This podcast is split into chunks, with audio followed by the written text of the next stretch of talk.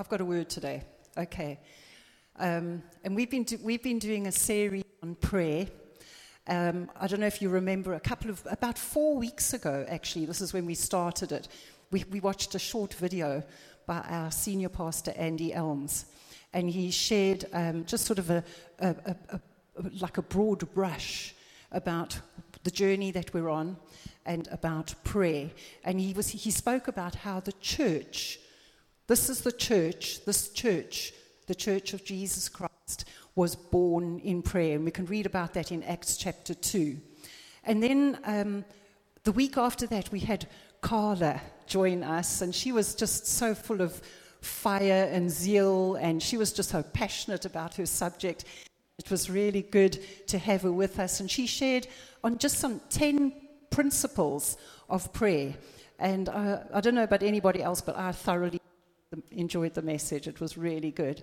And then last week, Chris shared a message on Lord, teach us to pray.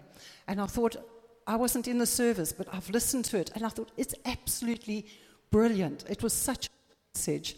Um, and talking about the most important aspect of prayer is knowing who we're praying to. That's so important that as a child of God, that we are praying to our Heavenly Father. And throughout the series, what we want to try and establish is that prayer is not just a bolt on to family church, but like the, um, the Bible talks about in Matthew 21, that we will be known as a house of prayer, as a house of prayer. And this is a corporate one as a church, but also as an individual. It's an individual call. So today, I've got the privilege of um, speaking about personal prayer. And in our Bibles, in Matthew 5, 6, and 7, is one of the longest discourses that Jesus speaks about, that Jesus enters into. It's three chapters, it's 111 verses. It's known as the Sermon on the Mount. Anybody familiar with this? Blessed are the, you know, the attitudes and all that type of thing. But for, for three chapters, um, Jesus um, enters into this long discourse. And in the middle, exactly in the middle of these 111, verse, 111 verses, um, Jesus speaks to his disciples about prayer. And he says these very important words. Next week, we'll sort out something with the screen. The words weren't very easy to see because we need to do something with the blinds behind us. But it's okay. Matthew 6, verse 6. Jesus is speaking to his disciples, and he says these words He says, But you, when you pray, go into your room, and when you have shut the door, pray to your Father who is in the secret place and your Father, who sees in secret, will reward you openly. Okay? Heard that one before. Good? Are we good? And so, all throughout the Sermon on the Mount, Jesus is speaking about the kingdom of heaven. He's speaking about the kingdom of God.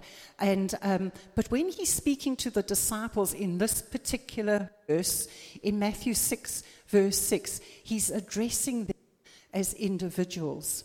He's addressing them individuals. He says, But you, when you pray, and if you look up the original Greek in the, in the Strong's Concordance, you'll see that that word for you is singular. It's the second person singular. It's not, whereas a couple of verses later, what Chris shared last week on the Lord's Prayer, it's very much plural. He says, Our Father. Remember that, our Father. And, and throughout that prayer, he says, Give us this day, forgive us our trespasses, lead us not into temptation. But in this particular verse, when he says, But you, when you pray, it's singular, singular. So there's a place for corporate prayer, just a few verses after this, in fact. There's place for corporate prayer, and we'll cover that in the weeks ahead. But today we're focusing on our personal prayer life. So, prayer is not something that the Christian has to do, it's not a list of rules. We have to pray. But it's something we do. It's something that we do. And not only do we do it, we want to do it. and we desire to do it. You know, I think of um, Daniel when um, he, he was at risk. In fact, he landed up going to the lion's den because he went upstairs to the upper room against the decree of the king. And he opened up his windows when, he was, when it was told, You're not allowed to pray to your God. And what did he do? He went up to his upper room and he opened up his windows and he was defiant. But he was a man of God because he just loved praying. He just loved praying. And so we need to be a bit like Daniel and desire to pray, desire times with the Lord. You know, even in Acts chapter 2, we saw um, when we had uh, the One Family Conference, we shared again about the blueprint of the church. And we see in Acts chapter 2 that, they devoted themselves. The, the, the, the, the, the believers devoted themselves to prayer. They devoted themselves. And all throughout the Bible, we see other examples of people who devote themselves to prayer. And I think of two examples in Luke's gospel. There's these two people, one is called Simeon, and the other one is called Anna. And um, Simeon, um, this is in Luke, Luke chapter 2. Simeon is a devout Jew. He's a devout Jew. He was a, he was a righteous guy, he was a good guy. He had a real heart for God. And the Holy Spirit spoke to him and said to him, Simeon, you're not going to die until you've seen Messiah face to face. You're not going to die until then. And Simeon devoted himself to a life of prayer. Anna, Anna was an 84 year old prophetess. And the Bible says she didn't depart from the temple. And, but she served God with fastings and prayers night and day. Night and day. In other words, this is church on a Sunday. We're not going to go home after this. We're going to stay here till tomorrow morning and we're going to pray, right? Who's with us? Come on, there's one, there's two. Praise God, where two or more agree. This is it. But this is what Anna did. She devoted herself. There was this widow who devoted herself to prayer. And she literally made her home in the temple. That's where she lived, night and day, praying, seeking God. And these two people are called out as people who devoted themselves to prayer. And what happened to both of these two? They got to recognize Jesus as a Messiah. They held Jesus as a baby and recognized him as a Messiah. Um, just think about that. There's a lady at the back there. She's got a little baby. How old is that baby? Six weeks old. I don't know how old Jesus was. He was still a baby when um, Joseph and Mary brought Anna, brought Jesus to the temple. Anna and Simeon were in the temple devoting themselves to prayer. They had, they had they knew they were going to see Messiah. How did they recognize that this little baby was Jesus the Messiah? They had a revelation.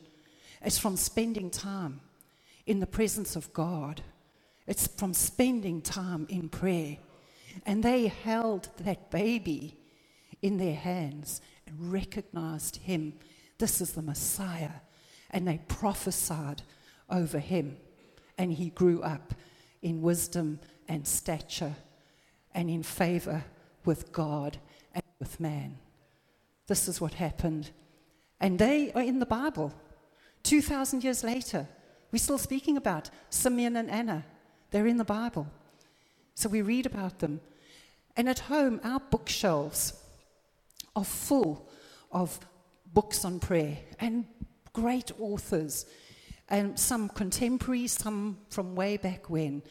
There are libraries filled with books on prayer. And so to try and speak about personal prayer in a matter of 26 minutes is just about impossible. So I want you to please bear with me as I've just tried to reduce this huge subject, this huge task, into, I'm putting it into two categories, just for the sake of time. So, first of all, personal prayer is, um, includes requests and relationship. Requests and relationship. And 1 John 5, verse 14 and 15 says this. It says, This is the confidence which we have before Him, that if we request anything according to His will, He hears us. And since we know He hears us, when we make our requests, we also know that He will give us what we ask for. That's in, this is foundational. There's nothing wrong with coming to God and asking Him for what you have need of.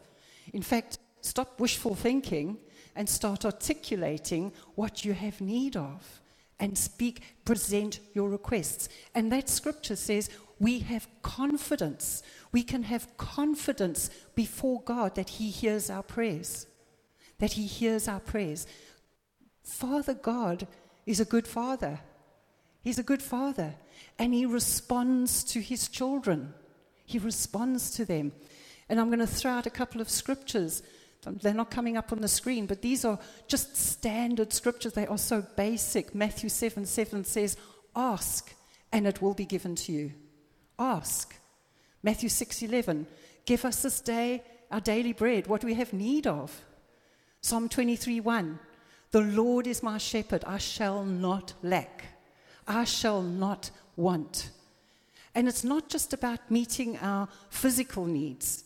It's not just about what I'm eating, what I'm what car I'm driving, where I'm living. But God meets our emotional needs. He meets our spiritual needs. Hebrews 4:16 says, "Let us therefore come boldly, boldly. How can we come boldly to the throne of grace? Because of the blood of Jesus Christ. We can come boldly.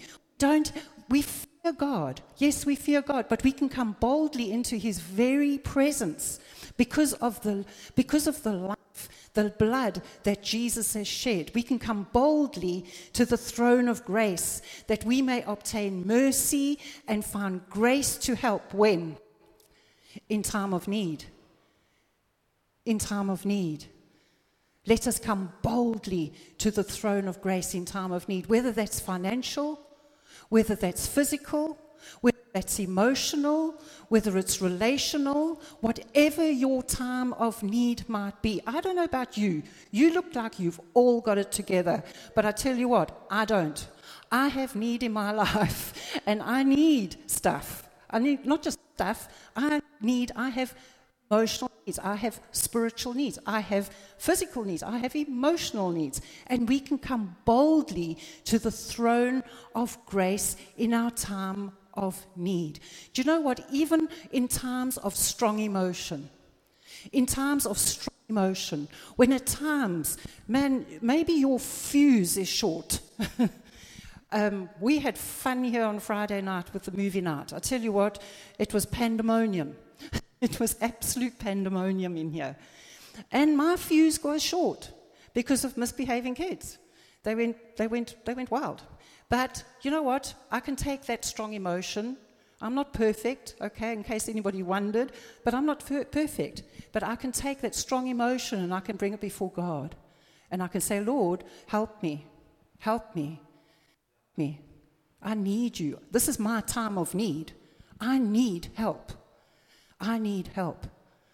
If you're feeling sad, you're feeling depressed, you're feeling washed out, whatever that strong emotion is, God will meet your need if that is in your time of need. But let's come to the throne of grace, even in the midst of trial, in the midst of a storm, whatever the time of need is, we can come before God. Maybe you're experiencing fear, anxiety, depression, panic attacks. These are common things nowadays. Panic attacks are common everyday occurrences for, for some. That's our time of need. We come before God even in the midst of them. Philippians 4 6 says, Be anxious for nothing, but in everything, by prayer, prayer, and supplication with thanksgiving, let your requests, your requests be made known to God. Matthew 6 says, Pray to your Father. Let your requests, you know what? There's nothing too small, there's nothing too big, there's nothing too hard for the Lord. You know, He's not so busy with um, the war in the Ukraine, the floods in Libya, that you're insignificant. You are significant to God. He wants to meet your needs. He is a good, good Father. But we need to ask Him if we carrying cares, if we're carrying concerns. 1 Peter 7 says, Let us cast our cares onto Him. Cast our cares. Let's come boldly to the throne of grace even when we sin. Ooh, there's the three letter word sin. When we sin, let us come boldly. Let's not run from God. Let us run to Him. You know, you look at the life of David. David, this king, this started off as a shepherd boy, became king of Israel. He committed adultery and murder. And yet God says he's a man after my own heart. Why? because he repented, because he had a heart towards God. When he sinned, he went before God and he said, Yes, I've had um, Bathsheba's husband killed and I've committed adultery, but God, it's against you and you only have I sinned. Create in me a clean heart and renew a steadfast spirit within me. Let's, you know what? We all fall at some time or another. There's not one of us that is perfect. There's not one of us in this room that got it all together. Not one of us. But when we sin, let's run to God. David took responsibility for his sin. He didn't say, Oh, well, I'm human. I'm making an excuse now. I'm only human. No, he took responsibility. He acknowledged the sin and he repented he repented. So we can come before God at any time, day and night, and we can present our requests. And now I want to get on to the better part. Are you okay with so far? Is everyone still with me? Okay? You're all still here. You haven't gone home yet. Okay, so second point, put my second point, relationship. This is, what, this is where I want to get to. You know what? Apart from our salvation, the most, God's greatest desire for us is intimacy. God's greatest desire for you and for me is intimacy. And it's in times of intimacy that's where we to know who God is for ourselves. Not what someone else says, not what um, the TV says, not what some well known preacher says, not even what Andy Elm says, but what God says. Psalm 73 says, It is good for me to draw near to God. It is good for me. You know what? I can tell when Chris has been with the Lord. I can tell he's had a good quiet time. Man, it shows. it shows. It's good for me to draw close to God. Spending time with Him is good for us. He's not going to push Himself onto us, He's not going to do it. The Bible says we first draw near to Him, and then He will draw close to us. And as we draw close to Him in prayer, through the Word, as we do these things, we learn more about Him. A quote by a woman called Teresa of, a, of Avila. She was a Carmelite nun in the 1500s. And she said this this is a quote of hers. She said, Prayer is an intimate sharing between friends. Prayer is an intimate sharing between friends. It means taking time frequently to be alone with Him who we know loves us. Taking time frequently to be alone with Him, who we know loves us. I want to I wanna encourage everybody here today start slowing down. Slow down. Slow down for union with God. Slow down for time of intimacy with God. Slow down for that loving union. I've, i read this quote, I heard it the other day, and it says, as a guy called Pete Greig, he heads up 24 7 prayer, and he said these words He says, May the gravity of material things be lightened. May the gravity of material things be lightened. And the relativity of time slow down. Allow the relativity of time to slow down. It's time for us to slow down. Not in terms of church, stuff like that, but personal. It's time for us to slow down. Resist the temptation to rush. Resist the temptation to rush.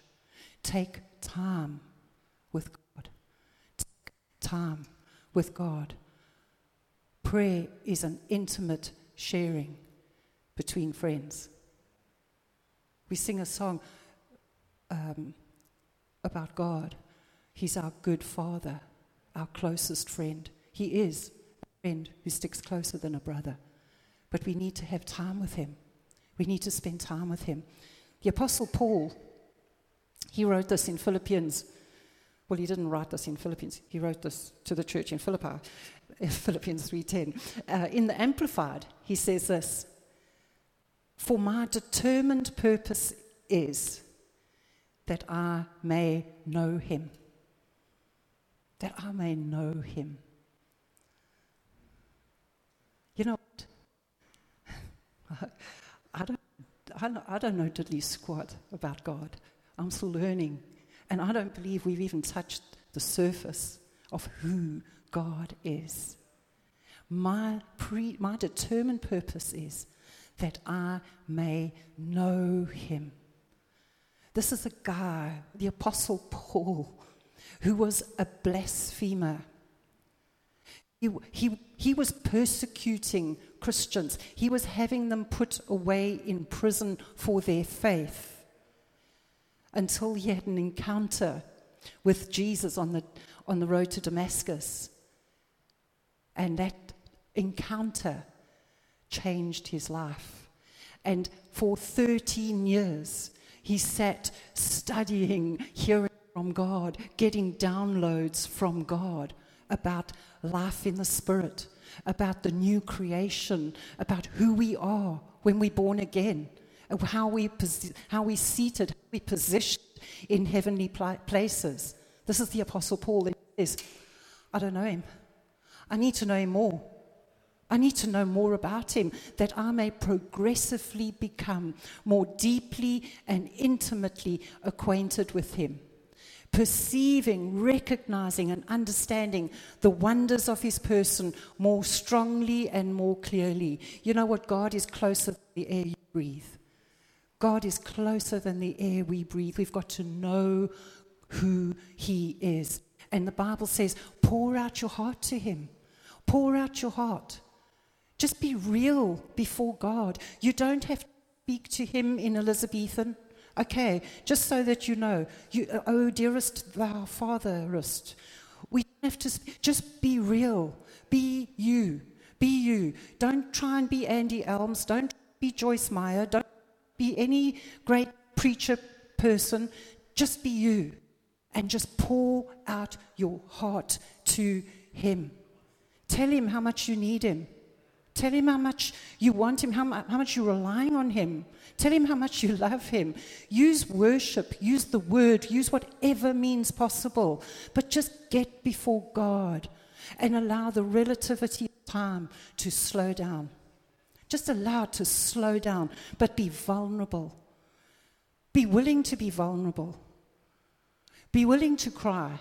Be willing to mess up your mascara, ladies. Be transparent. Be humble. Be real. Don't come before Him God, you know who I am. Aren't you glad I'm on your team? Uh-huh. no, be humble, be real. I like what the message says in Matthew 6. It says, just be there as simply and honestly as you can manage. Just be there as simply and honestly as you can manage. Don't be tempted to role play. Don't, don't be tempted. It says this in the message. In other words, don't be someone else, just be you. So I'm going to just dig into the scripture now. That's my introduction. Okay, so Matthew 6, verse 6, Chris. But you, when you pray, go into your room and shut your door and pray to your Father who's in the secret place. Go into your room and shut the door. It speaks of positioning yourself. It's positioning yourself. Go into your room. Uh, the message says, find a quiet, secluded place. You know what? Some, some people can go and sit on the park bench and have people walking past, and that's fine, and that's where they can have their time. I can't do that. I'm easily distracted.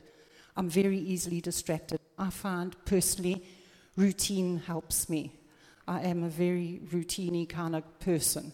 So I've got my spot. That's my spot. That's my chair. That's where I pray every day. And I find familiarity with surroundings helps me. So suddenly, if I'm in an unfamiliar surroundings, I get very easily distracted and I want to see what's going on around me. But I, if I find, um, if I'm in the same spot, I become less distracted. But find out what, hap- what works for you.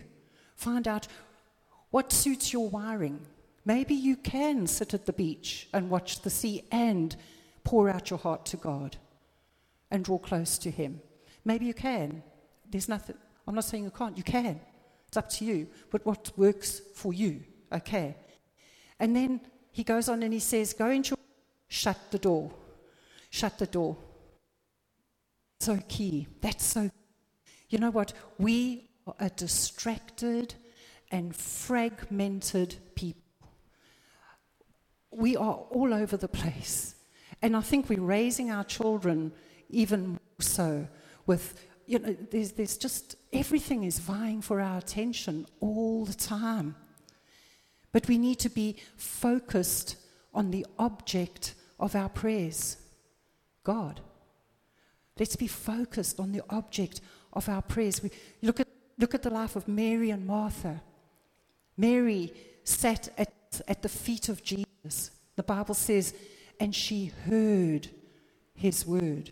We've got to put ourselves in a position to hear the word of God, to hear what he's saying. Listen to what God is. It's not all just speak, speak, speak. It's communicating, it's listening as well.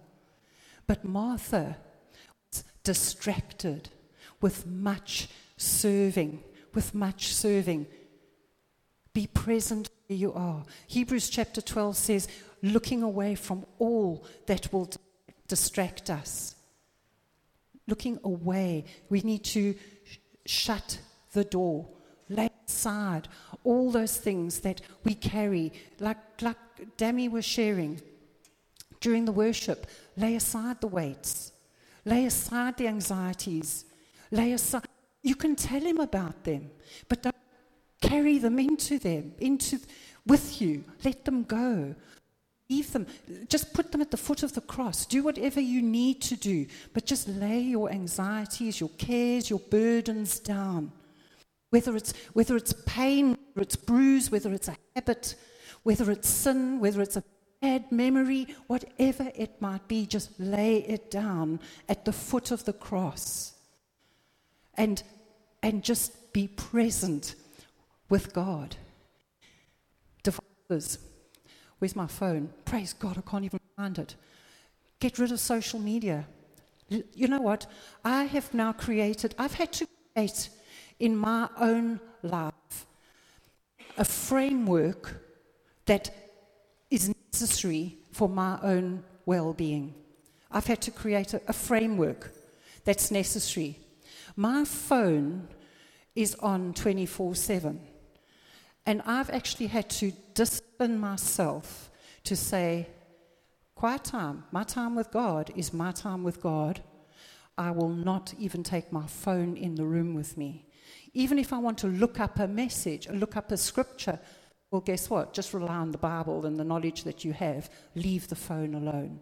Switch off social media, switch off the news, switch off the radio. Do they still get radios? Do you have radios, an actual radio where you dial it? No? But anyway, turn the radio off. Whatever it is that it can distract, just, just switch it off. But I've even created a time from 8 p.m. to 8 a.m. I do not answer messages, so don't bother because I'm not going to answer them. I just refuse. Because the minute a message comes through, if you've got to answer it, it's almost immediate. The expectation is you've got to answer it. Well, that's just a distraction. I'm sorry, but no, no more. 8 p.m. to 8 a.m., my phone is off. It's on, but I won't, I won't respond. Sundays, I stay away from my computer. It's the only day I stay away. Because the minute I'm there, there's things I need to do. No, but this is just me, okay? This is the thing that I'm working through. But I have to create my own framework. And I'm no one special. I believe this is for everybody. Whatever it is that distracts you, put it aside. Put it aside. There's loads of other bits that I wanted to add, but I'm not going to. But what I do want to talk about, just I want to end with this.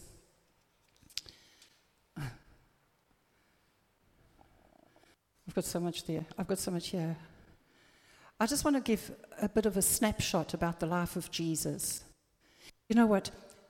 In Matthew 14, I think it's such a fast moving scripture. We see in the life of Jesus, um, John the Baptist had just been beheaded. John the Baptist was Jesus' cousin, and he'd just been beheaded. And Jesus had been told that his cousin had been murdered, had been beheaded. And um, you think, okay, yeah, all right, we know that. No, but hang on a sec. When Jesus came to this earth, he lay aside his deity. He lay aside his deity. He walked this earth as a man anointed by God, by the Holy Spirit. He feels what you feel. If you've lost a relative recently, he understands your pain. He understands your grief. He understands what you're going through. He understands it. So in Matthew 14, we just they're not coming up on the screen. But the Bible says in Matthew 14 that when Jesus heard it, he heard that his cousin had been beheaded. The Bible says he departed from there by boat to a deserted place by himself. This is Jesus, the Son of God. He, deserted, he went to a deserted place by himself. You think, okay, praise God, Jesus is going to get alone with the Father. And he did. But what happens as well, though, is the people followed him. They followed him. It's like, give him some space, people. He needs to mourn. He needs to grieve. He needs to go and get strengthened from the Father. The very next verse, verse 14, it says that when Jesus went out, he saw a great multitude and he was moved with compassion and he healed them all.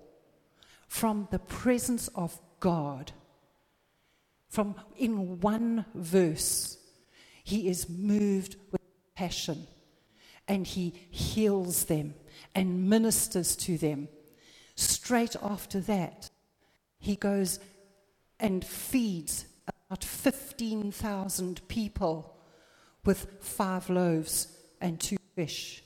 Where did that come from? He was walking this earth as a man, anointed by the Holy Spirit, because he had spent time with the Father. There's something about that secret place. Go into your room, shut the door. Shut the door. Give God your attention. So Jesus fed 15,000 people, and then he sent his disciples away in a boat. And the Bible says, verse 23, he sent the multitudes away, and he went up on a mountain by himself to pray. And when evening came, he was alone there.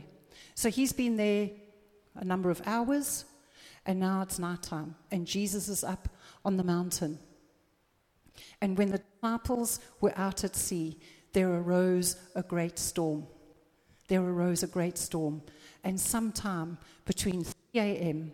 and 6 a.m., Jesus walked on water. He had been up on a mountain, spending time with the Father when the storm arose. He was spent the whole night with the Father. The Bible says in the fourth watch of the night, between 3 and 6 a.m., he walked on water. If Jesus, the Son of God, needed to spend time with the Father, how much more we do. You know what? God loves you. He loves you. And He wants to spend time with you. He wants to spend time with you, even on the worst day of your life. Even on the worst day, He wants to spend time with you. It's not, prayer is not something we have to do, it's something we love to do. It's something we love to do. It's the most refreshing time of the day. I'd encourage you, make it first thing in the morning. Meet with God before you meet with the devil. That's what I think. And pray as you can, not as you can't. Just pray as you can. Just be real for Him. I love this quote by Richard Foster Real prayer comes not from gritting our teeth, but from falling in love. Just fall in love with Jesus. Just fall in love with God all over again. That's what real prayer is, because that's when you can just pour out your heart. Say, Lord, I love you. You are worthy. You are worthy of praise. I'm going to end this that one of the most important aspects of spending time with God, spend time with Him in the Word. Get to know God, Word of God. Don't try and create a God how you think He should be. Spend time in the Word, get an understanding of who He is. And this is something that I, is part of my framework, um, incorporate in my daily life, is that I receive a word from God. Sometimes it's for a day, sometimes it's for a week, sometimes it's for two weeks. But I get, uh, they're called breath prayers. And take something out of your time with the Lord, your personal time, take it into the day with you. Take it into your day with you. We, we don't just sort of compartmentalize Him and say, okay, this is your time, Lord. 10 minutes, okay? Be quick. No, no, no. Slow down. Slow down for loving reunion, for loving union with God. And get a word from God. And it just needs to be three words, just three or four words. My word this week come to me. Come to me. Come to me. Come to me. All you who labor and are heavy laden, and I will give you rest. Take my yoke on you, for my burden is light. My yoke is easy, my burden is light. But it was those words. They caught my attention. Come to me. Throughout the day, throughout the day, on the worst days, I've had a really horrible week. Okay, I'm just saying it out there. I've had a terrible week. That word carried me. Come to me. Come to me. Come to me. Could be anything. My peace I leave with you. My peace I leave with you. Be strong and courageous. Any, whatever God is speaking to you, carry it into your day and pray it during the day. Pray it during the day. Breath prayers. Thank you, Lord. Thank you, Father God. Thank you, Father, that first and foremost we, are, we can have boldness to enter into the very presence of God. Thank you, Lord, for times of refreshing in your presence. Thank you, Lord, that we can, we can pour out our hearts to you, that we can be real to you, Lord, that we can love on you and tell you how desperate we are for you how much we love you, how much we need you, Lord. Have your way in our, in our prayer time, Lord. Lord, would you teach us how to pray? Lord, would you teach us uh, your ways? Lord, would you, we invite you afresh into our lives today. Lord, Holy Spirit, breathe fresh life, the breath of life into our prayer time, into our time with you. And we give you praise and we give you thanks in Jesus' name. I just want to just also ask everybody just keep your eyes closed, your head bowed. Nobody's looking around. Maybe you've never received Jesus Christ as your Lord and Savior. Today, He's drawing you. You've heard about His incredible love that He has for you, His desire to speak to you, His desire to bless you. Today is your day. Today is the day of salvation. You say, I don't know, don't know all the answers. I don't want, I'm not a religious person. That's good. God's not looking for religion, He's looking for relationship. That's what it's all about. He's looking for a relationship. So, just while every eye is closed, every head bowed, if you want to receive Jesus Christ as your personal Lord and Savior today, would you give me the privilege of praying for you? Would you raise your hand? Let me pray for you. Let me include you in, my prayer. Thank you, Lord. Father, I just pray. Pray, Lord, I pray for every person under the sound of my voice.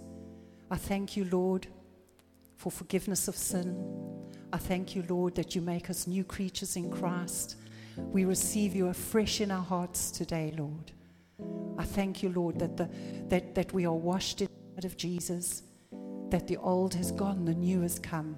And so, Father, I thank you, Lord, that you give us words to, to, to, to magnify you, words to glorify you, and words to carry into our everyday lives. And we give you praise in Jesus' mighty name.